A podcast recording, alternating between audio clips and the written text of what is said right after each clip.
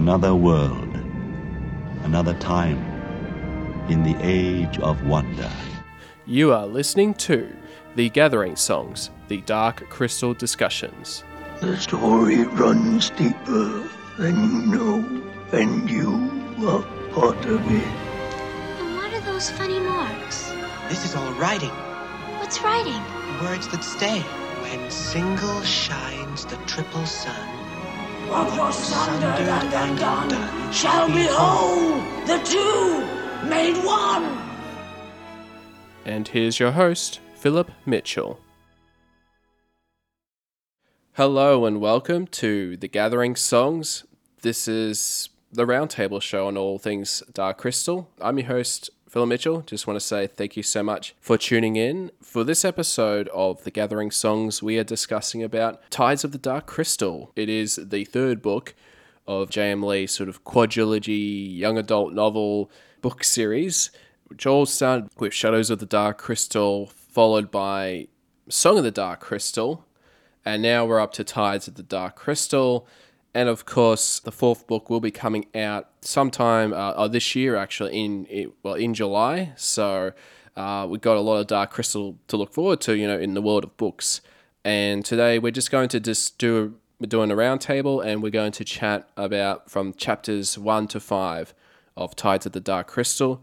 And with me, I've got a couple of guests to, to help out. So, first of all, I've got uh, Peter M. Peter, thank you so much for being on the show.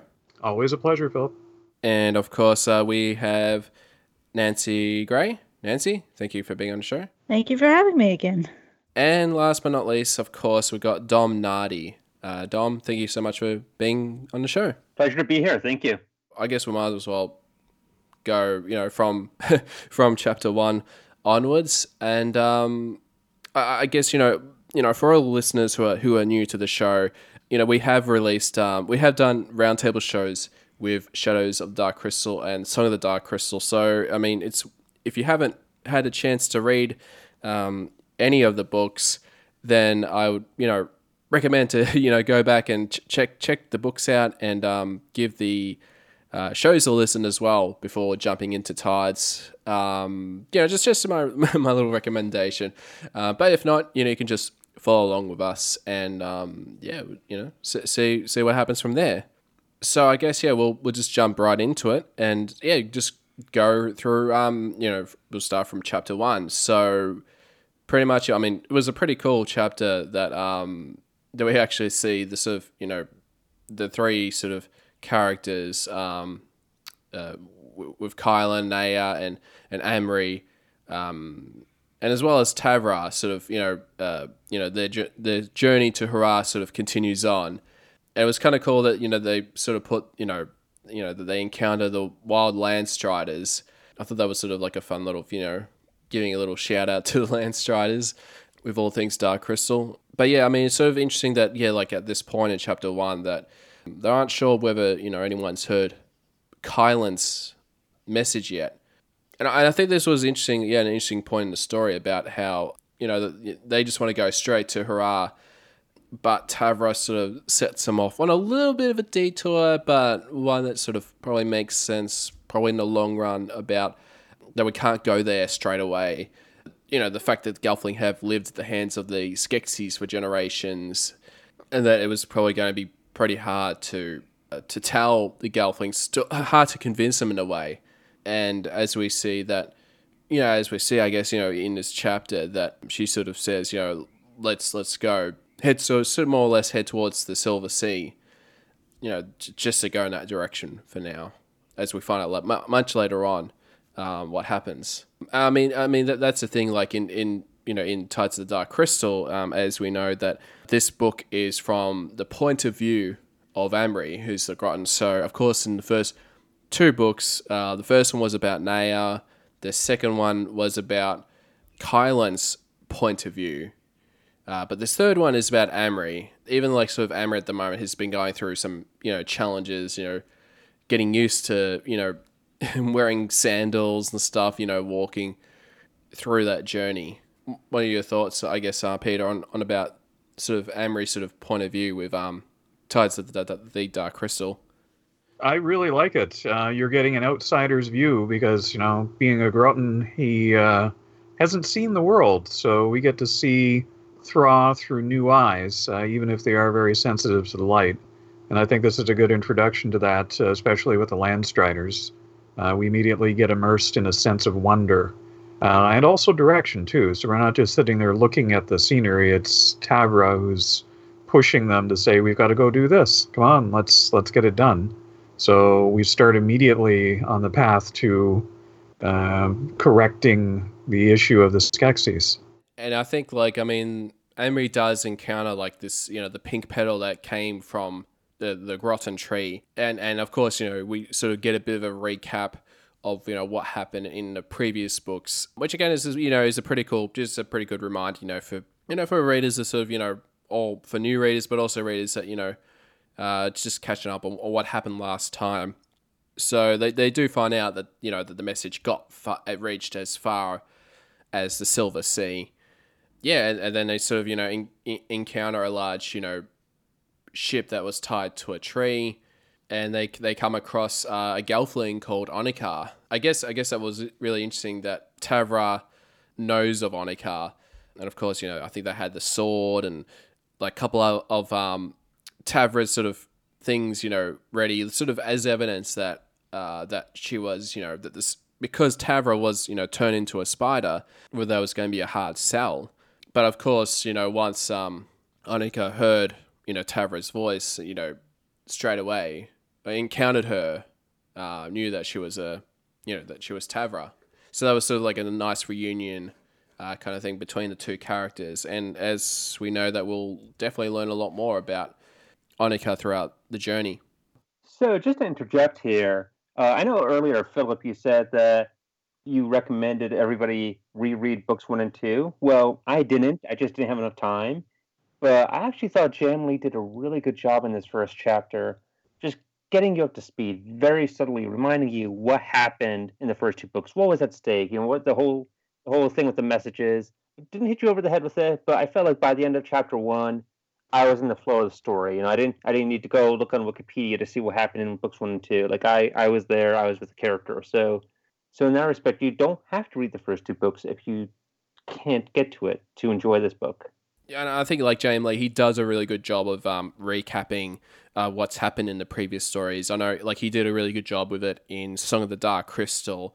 Um, that I definitely remember him doing like a recap of what happened in Shadows. And again, I think yeah, in Tides he, he did a pretty good job. And I think um, as we get into you know in a couple of chapters later, there's sort of goes into the recap a little bit more in depth, which I think works really well but I, I, I think that's the thing. Like there'll be a lot of you know fans are sort of picking. They'll probably end up picking Tides of the, of the Dark Crystal for the first time just because. Because essentially, these books are going to somehow tie into the Dark Crystal Age of Resistance. So it, it's going to be really interesting to see how how the books uh, become incorporated uh, with Age of Resistance. You know, I mean, one of the things I sort of thought of is whether like these I think as we sort of get into later on, whether the show intertwines with the events of the books or whether the book's sort of going to be its own thing and then Age of Resistance being be its own story that's, you know, um, not intertwining. And so I think that's something we'll definitely get into much later on, that's for sure, yeah. And so, yeah, I mean, we're up to chapter two. And of course, Naya, Kylan, Amri, and Tavra, they all arrived um, at Onica's boat we sort of get a bit of backstory, I guess, um, with Onica and Tavra, as we, you know, we just get mentions that you know they've been friends for a long time, and that apparently was you know controversy for a daughter of the old Maudra to meet, you know, to meet a Sifa. There was somehow quite a scandal, that sort of thing. So, I think that's definitely going to be interesting to see how that sort of how that develops. You know, whether you know, yeah, like yeah. potentially you know being more than just friends or yeah, I'd be interested to know your take. Yeah, I just think it's going to go along the lines of exploring what true love means when one of the people is turned into a crystal spider. Yeah. yes. Yeah. Um. Yeah. That was the thing. Like, yeah, I was really surprised. You know, that Onica, yeah, you know, accepted Tavra. That you know, even though she looked different as a spider, but you know, accepted her, and that that was you know really cool. You know that didn't need you know because originally I think in the previous chapter that they had you know the sword and um, I think um, there was something else from Tavra sort of as proof that you know the spider was Tavra, but uh, Onica was able to sort of recognize her, so um, which was which was really cool. And and yeah it was like a nice sort of it seemed like a really nice reunion uh, between the two. And um, we'll we'll certainly know more about you know more about that later on in the story and of course, um, this is I think when they sort of get into um, you know we, we we've had dream fasting, but now we're being introduced to far dreaming, which I think is you know yeah pretty interesting that you know dream fasting has always been you know sort of t- memories of the past that sort of thing. So it seems like with uh, far dreaming that it's sort of more it is a bit like dream fasting, but sort of um, is able to sort of have glimpses of of either the future or you know um, glimpses of you know what could come sort of in in the story which is really interesting. Dom i, I just wanted to know yeah just just sort of your, your take on you know on on what far dreaming is. It's one of those moments where you know i think a lot of fan you know we all saw the movie so we have a sense of what dream fasting could entail. I just thought it was really interesting to see how the book took that and really ran with it. And J.M. Lee's been doing this in some of the previous books too, but you know, it's kind of interesting in that the book isn't just limited but it's not limited by what we saw in the movie. It is it is really expanding upon it and in interesting ways to the point where you know I I, I, I guess it's it's kind of makes kind of reminds me a bit of um, uh, Star Wars in the way that the expanded universe books, you know, well, show like you know in the original movies we saw like Luke lift a lightsaber and we all thought that was impressive, and then in the books, you know, people are like using the Force to do all these crazy stunts, and um, so it just it's it's just a it's a really interesting um, example of how uh, tie-in media can kind of change your understanding of the story and the world building.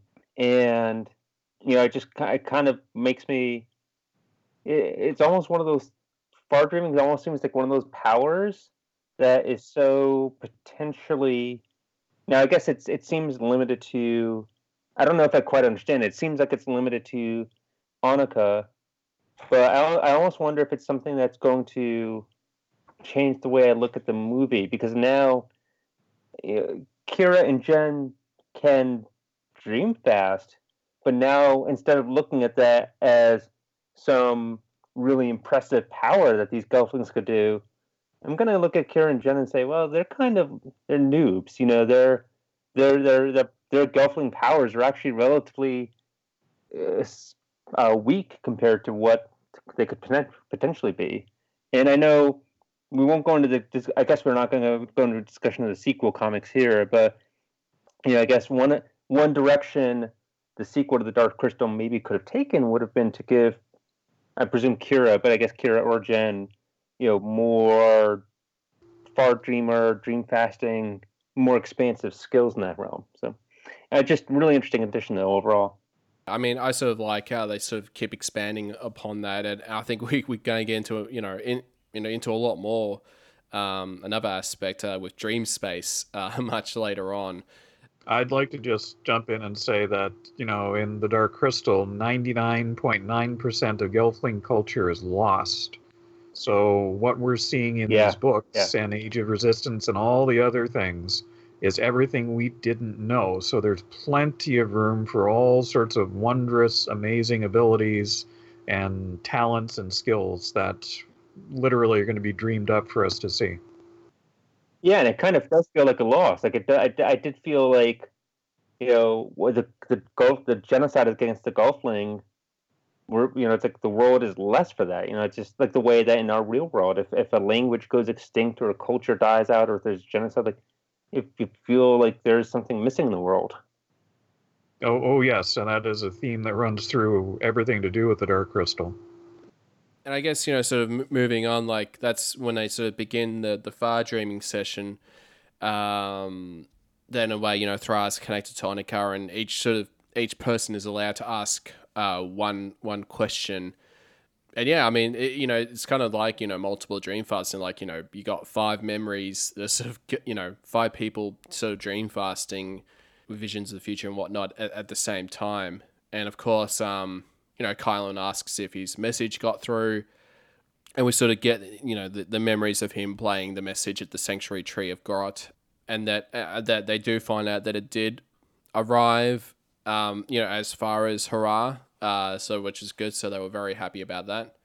And also, you know, um, Tav Tavra asked it was her turn to of asked her question, and she wanted to know about her mother and sisters and how they are, and and this was probably the kind of cool thing that we sort of actually got introduced to um, Tavra's sisters is uh, Seladon and Brea, and of course we, as we know, that Brea is actually one of the main characters uh, for Age of Resistance. So I think that's it was kind of cool. I think uh, when I was talking to Joe at the time, when those first images came up, and about a couple weeks later, his book was coming out. So he's like, he was excited to see, you know, what people sort of pick up from, you know, mentions of Brea in Tides of the Dark Crystal. So um, yeah, I thought that was really cool that you know that she was able to be introduced into the book, which was really cool. And of course, there was an argument, of course, between Seladon and Brea um, about you know about the message and whatnot.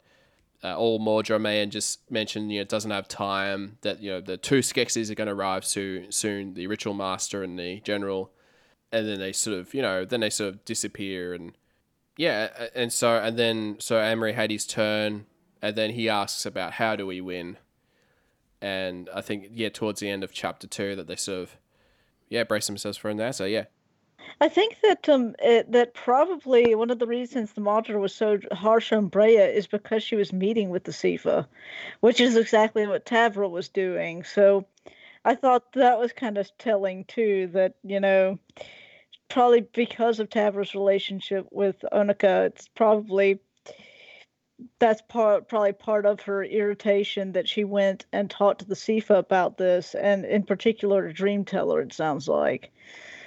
So I thought that was interesting. It also means Brea probably, whether Mayrin is trustworthy or not, Brea probably has a lot in common with Tavra. So she would probably be a pretty good ally and um, hopefully, you know, talking to her mother, except for it sounds like even her mother and sister don't really listen to her. Yeah, it'll definitely be interesting. Yeah, you know what what comes forward. Um, yeah, between um, or the old Maudra and and Brea and Tavra and, and all that um, in the story, yeah. And so we sort of got into chapter three and sort of, you know, we sort of sort of get some, you know, sort of some vague sort of ideas of what, you know, the, the answer to the question is like on a wall, something that, you know, sort of got described as just a wall in the middle of a abyssal darkness, illuminated by the light of the Dreamfast, and and and seems like that only Amri sort of sees this vision. I, I don't know what your thoughts whether um, you know this wall is pretty much an interpretation of what the Wall of Destiny um, is. Well, for me, it seems to be organically bigger than the Wall of Destiny in the film. I don't know if that's just because they couldn't build a giant wall in the film, not, but it, it seemed to me to be much, much larger and impressive than the wall we saw. Well, it was all crumbled and um, and uh, in ruins in the uh, film, wasn't it? all overgrown and everything. Whether the wall was actually bigger than what was originally like, yeah, whether it did get destroyed like over the years and sort of that was sort of the last piece of it. Hmm. That could be interesting. Yeah. Um, That's just my, my theory. Yeah, yeah, yeah, yeah. I was just yeah, just thinking about that. Yeah. Um, but of course, you know the the visions and stops and um, and then um, I think Naya then asks about um, you know where they can find R- Rian, and um, and they actually sort of get a vision like from the present. Essentially, um, we see uh, the Chamberlain in, in a carriage, um, who's got Rian captive. Uh, with these two two slugs are sort of transporting them uh, with the carriage and whatnot. And sort of once they realized that that was, you know, sort of something that was happening right now, then pretty much Naya sort of pretty much stopped the far dreaming and just went straight to the straight to where she you know where the action was going to happen. And uh, yeah and so and that, that was the other thing that i sort of wrote in, in my notes is you know as one of the many things is you know whether this might be something that we could see in age of resistance or not or whether or whether the books are sort of going to be more its own thing and not too deeply connected with the show. Um, just wanted to know your thoughts about or maybe we, maybe that might be something we might get into much later on um, about that. That's for sure. Yeah. Well, that was my first Well- thought actually when we got to this chapter. I, you know, because I, you know, since we we all saw the uh, um, Netflix's uh, release of the photos, um, and we found out that Rian is in fact going to be a character in the show, and we saw a photo of him. Um, now, what I what I thought, and this might be crazy speculation, is maybe the books and the show will run in parallel because, you know, looking back on it, Rian was pretty conveniently absent for much of the second book, and it kind of reminds me of Mhm. like, you know, when somebody goes off to have their own adventures in another medium, and it's like, oh yeah, they, you know, and then they then and then they have the crossover event every once in a while, and then he's off again doing his own thing. It felt very much like that. Like Rian again in this book conspicuously leaves to go do his own thing. I just kind of thought Oh, maybe season one is going to be this this kind of crossover, this this overlap of the book. Um, I, I don't know. um, I definitely think you're right, because also Rian was the character that the um the Henson sisters basically came up with. He was actually supposed to be in the story at some point, and it might even be because of that reason. So I think that it's going to definitely uh, center about, around Rian and his adventures. And that's going to be kind of interesting because you don't find out everything that happens to him. And it's one of those things that it could be really interesting to see. The other thing is, um, you know, if you look at the photo of Rian that Netflix released, it looks like a soldier's uniform. It's not. It's not. He's not wearing chainmail or armor or anything like that, but it still looks like a uniform. He's wearing a helmet, and if I recall from the first book, and again, my my memory's by fuzzy, you know, that he was wearing a helmet as a as a guard. Um, so it kind of it Mhm. looks like the type of thing he would be wearing around this time period. Yeah, because I mean, I wonder if he would have like changed, you know, costumes, you know, or, you know, so, you know, to not show that he is a guard. Because yeah, he was a guard of the Castle of the Crystal, and I'm presuming that that's the uniform that he probably wore. Whether he would actually change, you know, into a you know different costume or you know that sort of thing to sort of hide who he is, you know. Um, and all that. So yeah, I, I think it's just sort of very interesting and and like yeah, I mean Rian he he's sort of a bit like the Gandalf, you know, you know the Gan you know with the Hobbit not not as a wizard, but I mean from the point of view of um with Gandalf that he sort of disappeared off and on with the Hobbit book. Um so I sort of see just a couple of parallels, I guess, in that regard. So yeah, I mean that's the thing, and also with the plot of Age of Resistance is very sort of similar to what we're sort of been getting with the books um, as well. That's sort of as a you know another point that yeah there is that potential that it could be um, really could be more interconnected than what we might think. Um, so I think that's going to be really really interesting uh, once we see more from from the show. And um, and so I guess you know back to the story, they they sort of end up um, uh, encountering um, or yeah, attack the the uh, the carriage and um, and, and they're able to, to get to get Rian out and um, out comes uh, Skeksis, Skeksis, of course, and we get introduced to um, which is the Chamberlain, and um, I think this was a really big uh, turning point, I guess, with the story with um, you know with everything that's sort of happened previously and sort of you know leading up to this moment when you know we find out that Chamberlain has the blue vial, um, you know the, the vital essence of of Mira, uh, who was Rian's sort of love interest. I I, I could probably uh, safely say, and um, and then you know they you know Rian's telling commanding the Chamberlain to give back the blue vial, and you know he takes the vial out, and you know it looks like he was going to drop the essence in the snow, but um, in a twist, he, he drinks it. Yeah. I knew I knew he was going to drink it. Yeah. There's no way he was going to pour that in the snow. yeah. Uh, and and so and I loved his comment. It was like, "Oh yes, sweet and bright as spring syrup." Yeah, and I mean that that was that was a really uh, shocking point that you know the whole part of the story is sort of get, getting that to the All Mordra, you know, as sort of evidence that this is what the Skeksis have been doing, and now that sort of has gone away in an instant. Yeah, it was, it was one of those moments where it's like, you know, when I was reading up to that point, I had to stop for a minute. I'm like, oh, wait, this could change everything, you know, that we, from, you know, from moving forward, you know, it's like they've lost this evidence and, you know, what, what, what are the Gelflings going to do? What, um, at this point in the story, yeah. And so pretty much at the end, I mean, I think Amri actually early on in the chapter he was mentioned he was given this red spice um, that Onica uses I think for for tar this red spice. And um, Amri is able to use that red spice to throw it in the Chamberlain's eyes of that um, so that they could sort of run away in time. Yeah sort of they all run away. That's when I guess yeah in this next chapter you know we'd definitely get into this whole this whole other concept uh, called dream space before we get into that, did anyone else notice there are a lot of similarities between Kylan and the in the last book and Amri?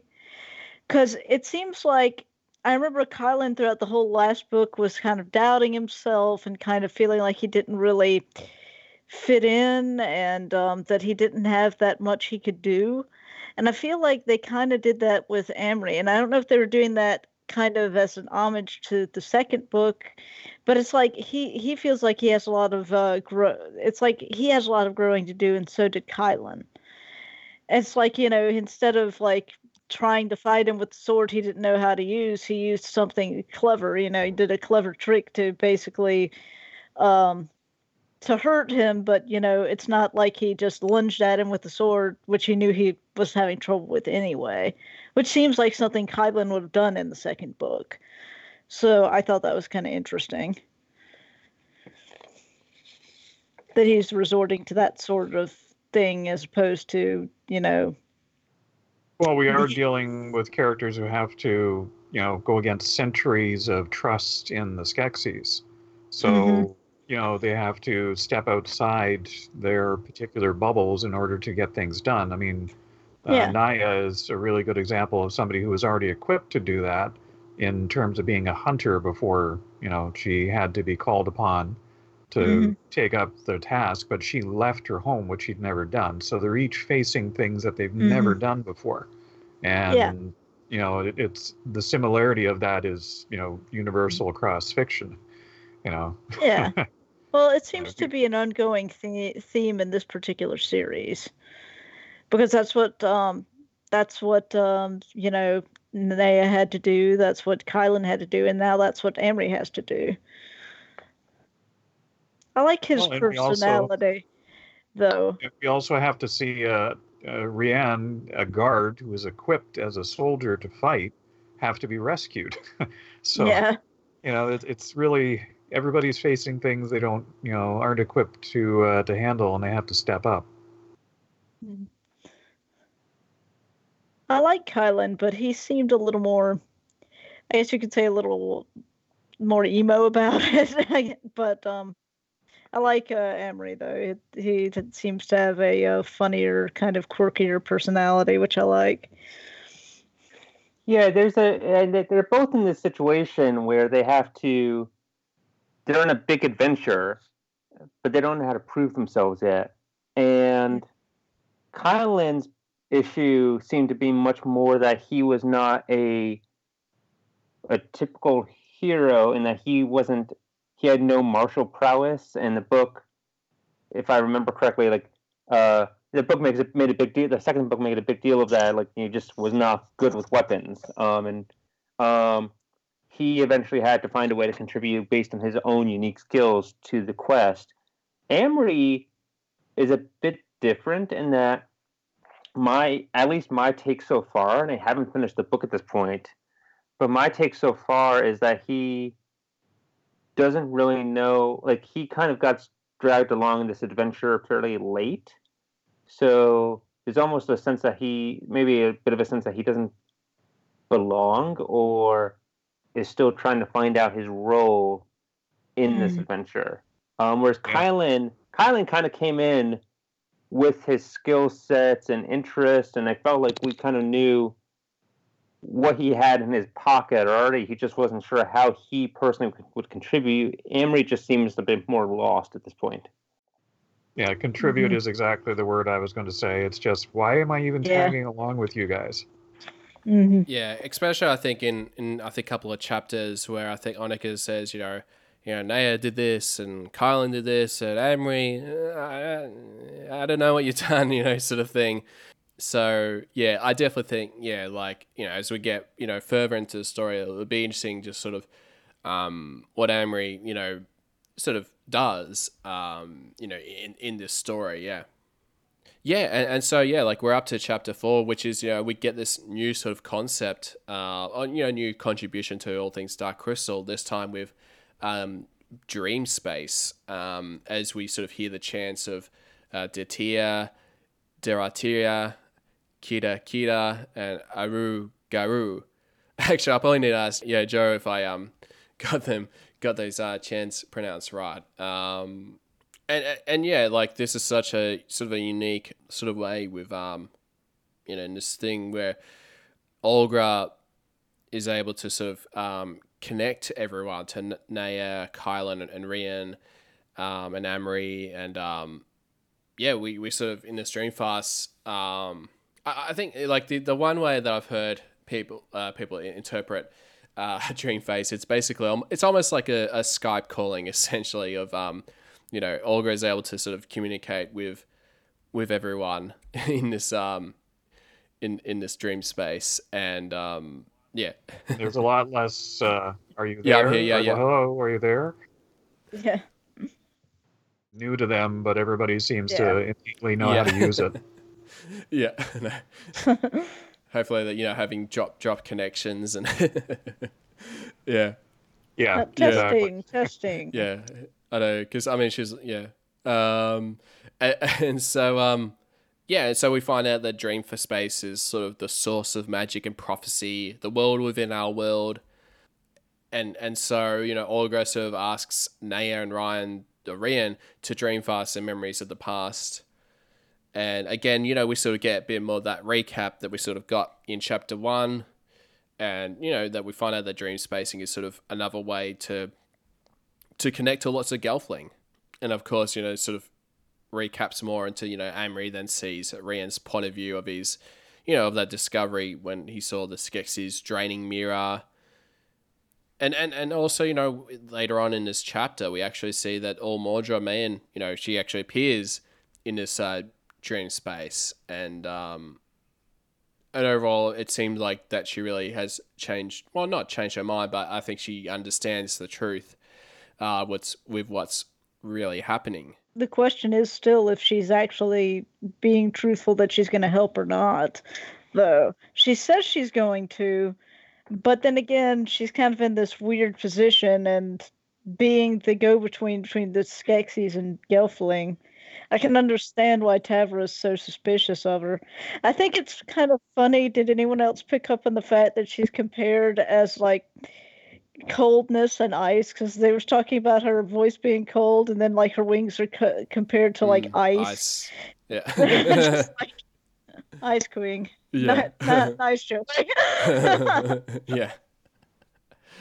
And and actually, I mean, what I liked in his chapter is, you know, we got an illustration from Cory Godbey, and we, sh- you know, it's it shows um Aughra and Amri, and it seems like you know that Aughra's sort of using her sort of, I don't know, I think it was like a third eye to to dream space to communicate. So I thought that was a pretty, pretty cool um illustration to sort of establish that. But yeah, eventually they pretty much got told that seven fires of resistance must be lit, seven fires by seven clans before the Skeksis destroy the castle with a greed, and that that's pretty much Thra's answer. So I think you know that that's sort of when we get into like you know much later in the story, you know, with sort of the task of sort of lighting all these you know flames. While things are sort of a bit vague about you know in what extent that is, you know, do each clan have you know their own sort of fire thing? You know, is it sort of like Lord of the Rings? You know how like you know lighting the beacons sort of thing. Is it is it sort of something like that or uh, that sort of thing? So I think it'd be interesting to see you know how that sort of develops. And actually, I mean, and at the end of chapter four, sort of Aughra actually gives uh, Rian a special task, uh, which he says, you know, Rian, you have a special task, one that can be done by your hand or else by none. You must retrieve a secret object. When you wake, you will know it. And this is a part, yeah, where sort of the dream space actually ends as they sort of continue, because it was sort of like they were sort of knocked out, sort of unconsciously, like you know they were sort of sort of asleep, you know, when while they were sort of running away from the Chamberlain. Yeah, I thought that Yeah. was a really interesting choice. It's by the way, you're in danger, but you have to lie down now for this dream. Sorry about that. Yeah, that's true. Yeah, and so and we actually found out that Tavra was actually in the dream space as well. So there, there was a lot of I think the- I think in my notes I think I wrote wh- whether she was in the dream phase, dream space or not, it, because you know she doesn't have the body of the Gelfling. But it was cool that she was able to you know be a part of it. Um, and yeah, I mean this yeah Yeah, she she didn't get to speak, did she? no she didn't actually no I don't. Re- yeah, so I, I'm wondering if she just chose not to speak, or if um if she couldn't because of her form. Because it could have been since her mother did show up, maybe she didn't want to say anything. Maybe she didn't even want her to know that she was alive at that point. Hard to say. I, th- I thought that was interesting too that she didn't have anything, even though she was technically there, she didn't have anything that she said. and and so I mean, and that that's the thing, you know. Sort of now we're at this point where Rian he, he leaves again. Um, you know, he always make the makes these you know appearances in the books every now and then, and that's where he's like, yeah, gotta gotta head off to the forest or gotta go somewhere. Um, that he's got his own sort of quest to follow now of finding this sacred object. Um, and I actually I'd be interested in hearing you. I know all your points of view, like what this sacred object could be. Um, I think I originally thought, you know, I was thinking that it could be, you know, trying to find the the crystal shard, um, and that was really just by what Aughra, the way that she said it, you know, that has to be done by your hand or else by none. I just wanted to know, uh, Peter, Nancy, and um, and yourself, Dom. Just I know what what you think this secret object. I know could could be. I think that um, that's a pretty good theory, especially because uh, in the movie she has this entire box full of shards and doesn't know which one it is. It's possible if he was sent to find the shard that he did find thing a bunch that were similar to what he knew he had to find, but didn't know himself, so he couldn't tell tell Aughra either. Um, but it's hard to say because I mean. Aughra tends to kind of move in mysterious ways in these Yeah. books, so yeah, hard to, hard to say. yeah, I think there's a bit of a risk just just looking at this as a as a book, as a story in its own terms. I think there'd be a bit of a risk if the MacGuffin, you know, the the object were sh- or the shard, because we know what happens in the Dark Crystal movie, so we know that well, you know, we know that the shard cannot be found at this point in time, or that if it is found, it has to be lost again. So I don't know. Like that, I'm not saying I'm not saying that it, that that completely precludes the possibility, but I think it it would be like one thing I really so far I've, I really appreciated about these books is that they've managed to get me invested in the world and the characters and uh, the setting, even though we know that uh, 99.9% of them all get killed in a massive genocide. Um, you know, so I think Mhm. the books have so far done a good job of being more than just the backstory to the inevitable doom in the movie.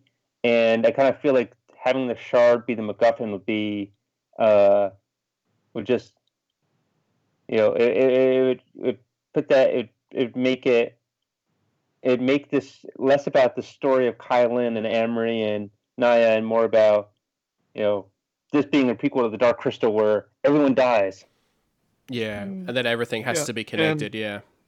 I completely agree, and I actually am going to say that what Rian is going to go look for is the Shard Finder, and he might be getting it from the Cave of Cool Things that um, uh, Amri was, uh, you know, so invested in searching through earlier in Book Mhm. Two. So maybe he's just going to go and find a way to find the shard, and that's still good enough. That would be pretty cool. Yeah, and that'd be making progress towards the inevitable goal. So it's not it doesn't preempt the Dark Crystal movie, but it's a step in the way. Mhm. Yeah, and we still end up with a box of shards because maybe the shard finder doesn't do a great job, and it can only find ones Yeah. that are similar. Yeah, because that is the thing. Like, I think in, w- that we see in Creation Myths, I think in Volume Three, that you do see Aughra like um, spending quite a lot of time, uh, like find, trying to find like different shards um, to try and Exactly what I work was out. thinking. And um, Yeah. so, I mean, that's the thing. Whether whether it can't be the shard just because it's you know because sort of Aughra has sort of already done that task. I mean, that that's sort of un, or whether she just happened to miss that piece of the shard, you know, in the cast of the crystal during her finding it. Um, a lot of questions in that, and I know I think Ethan Erskar, who's um uh, part of the Dark Crystal uh, Oh. communities, and um yeah, I just thought of something. Well, I mean, th- this might be obvious, and people might have already thought of this, but the it isn't um Jen playing a firca in the movie when he uh figures out which one it is and he matches it to the mystic's tone. Do you think that's the same firca that's in these books? Yeah, I think it was. I, I think in darkcrystal.com, they actually had on the timeline, um, I think during the events of um, Song of the Dark Crystal, that um, that it was just described as Jen's firca uh, being made. And I think there is that potential crossover um, that the firca that Kylan has could potentially be. Um, uh, yeah, that is the same firca that Kylan has, is what Jen ends up um, having. Because, yeah, and I was just having a look at the timeline, which is on darkcrystal.com. So it just says, you know, Naia leaves the Swamp of Sog, says during Shadows, and then afterwards, and then it says Shadow, uh, Jen's firca is forged. Uh, okay. and then after that says Naia warns the All-Maudra of the Skeksis uh, betrayal. Um, so I mean, they haven't really expanded that timeline, you know, in, on their website. Um, but yeah, I did find out. Yeah, that's a sort of an interesting point um, about that. Yeah, and it just uh, of clicked. yeah, totally. And um, 'cause- I mean, that was the thing. I think Ethan Erskine, who's one of the you know big Dark Crystal fans, who's al- always on Dream Fasting or the Crystal Shard, um, I- he had a theory that it whether that could be the Horn of Thunder, um, which is a a um, the horn that I think Jarra-Jen uses in Creation Myths in one of the, the short stories. Um, uh, whether that could have been something that um, that Rian has to find to sort of you know that by the sound of the horn reverberates all of Thra and they're like you know yes we have to fight you know against the Skeksis um, that sort of thing so Yeah. Yeah, I think I there's would- yeah I'd imagine awe over something like that would be enough to um, kind of stop, kind of unite them as as a culture, just because of the fact that Jarra-Jen, you know, it sounds like he was almost a universal story, even though it was the Wood the Wood Clan basically were the ones that were big into the Jarra-Jen stories. They were spread across, you know, all the different tribes. So that could be that could be that'd be interesting. Yeah, absolutely. Yeah, and so yeah, I mean, it's just going to be really interesting just how it all sort of, again, you know, as we sort of talk about how whether these moments from the books going to really going to tie into um, Age of Resistance. Um, I think it would be pretty awesome actually if we see, you know, if we saw like all the scenes with Rian, you know, that's been in the book, sort of, you know, I'd be yeah, just be interested to see how it'd be interpreted, you know, from book to to the TV show. Especially being able to see, you know, the characters that we sort of all read from the books, you know, with Kylan and and Naia and and Amri, um, uh, how they're going to look like on, on the show. So that that was pretty cool. In chapter five, they pretty much um, they run away. They actually decide to go back to the boat, and they and it's pretty much just them just sort of having a conversation of about needing to light all the flames of you know to start a war against the Skeksis. And and I think as you mentioned earlier that yeah Onica uh, is actually not sure whether man would go through with you know believing them the story and all that kind of stuff.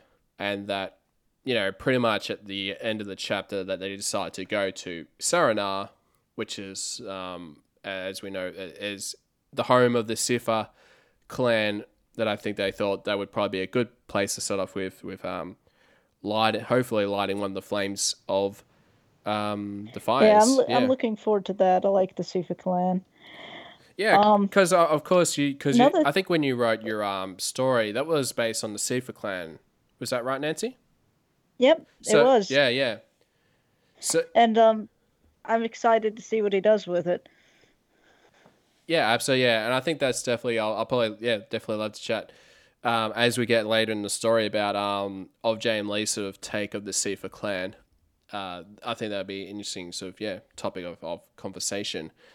And and yeah, so pretty much at yeah at the end, you know, they sort of got away and, and they're gonna head to to Saranar and and just see what happens and see if they meet up with Mother Ethri, the Mordra of the Sifa clan, and um in hope that they'll you know to light the flames as well. Because I mean, as we heard, I think we had heard that the Vapra or the you know the city capital of um, Ha'rar, pretty much they've lit and they've lit the flames.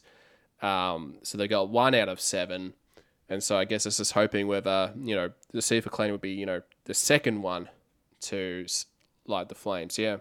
This is a tad off topic, but this is also uh, one of those chapters where it shows how close Onica and uh, Tavra are. I mean, she Ta- Onica actually calls Tavra my love and talks about how their mother, his mother, is basically always. I, I have to find the page, but basically, you know, talking about how she's always been kind of a thorn in their side type thing, and you know, doesn't, and that's why she doesn't uh, trust her. And Tavra, I think, wants to believe her mother will do the right thing, but there's hesitation. They actually use the word, you know, hesitation before she actually said, "Oh, my mother, she'll do the right thing." So I thought that was kind of telling too. Mm. Yeah, like Onica, I think she mentions that you know Mayrin is the Orden ambassador between the seven clans and the Skeksis, and just how connected that she is with the Skeksis that um, she finds it hard to believe um, that she, you know, that she could remain completely oblivious to what the Skeksis were doing. Yeah, so it, will be interesting, yeah, whether things will change over the course of the story. You know, whether um, Mayrin does, you know, believe the story the whole time, or whether she changes back and forth, or or whatnot. So yeah, I think it's going to be really interesting to see, yeah, the things to come uh, with the Tides of the Dark Crystal.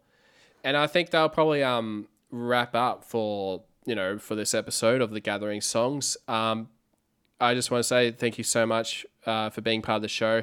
Um, uh, Peter, I might start with you. I just want to know how, how can listeners find out more about uh, your work? Because I know you, you're currently working on the Dwim Saga uh, book. So um, actually be curious to know, you know, uh, how people can find more information about that. Yeah. Yep, they can just go to dwimsaga.com. That's D W I I M saga.com. And I post a monthly update on the 13th there. Excellent. Thank you so much. And um, thank you, Nancy, for being on the show. And um, just want to know how can listeners, yeah, find out about more of your works, you know, with your books and and, and so much more. Um, thanks again for having me. Um, right now, I've completed a six book series called Spine Chillers. It's uh, it's a mid grade horror series, kind of similar to the Goosebumps books. So, um, if you want to check that out, I'd really appreciate it. If you want to find me, I'm writer Nancy Gray on Facebook, and uh, my website is nancygray.net. I also am um, working on a few new projects, which I'll keep posting about on um, Facebook and on my website, and uh, kind of in between things right now. So please check out uh, the Spine Chillers series. Thank you very much. Excellent. and um, and Dom ninety, uh, yeah, thank you for being on the show. And, and how can viewers find out more of what you've been up to? Thanks. It's been a pleasure. So I have a small blog um, at Nardi Views, and I also tweet um, at the same uh, Twitter handle, Nardi Views. Uh, right now, in terms of things that might be of interest to this audience, um, I am working on trying to put together a book about scholarship, uh, of scholarship about Frank Herbert's Dune. And if you Google that online, you'll see there's a call for papers right now for uh, the the tentative title of the book is Dune for the 21st Century. So um, if you're interested in Dune, nice. check it out, keep it on your radar, and maybe even submit something. And of course, I'll put all those um, uh, links in the show notes. So again, thank you so much uh, for being on the show, and yeah, stay tuned for the next episode of the Gathering Songs. You've already taken too long, Gelfling. Hurry! At last, the crystal calls. It is time, time to return to the castle. The crystal calls! To the crystal chamber!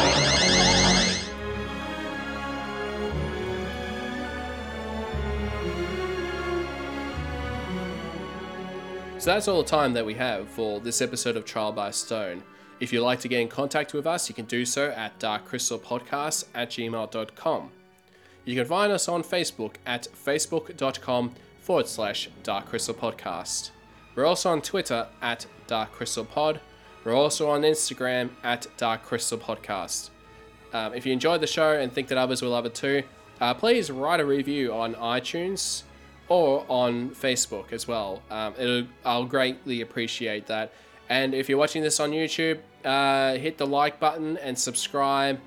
Thank you all so much, and come back next time for more Trial by Stone.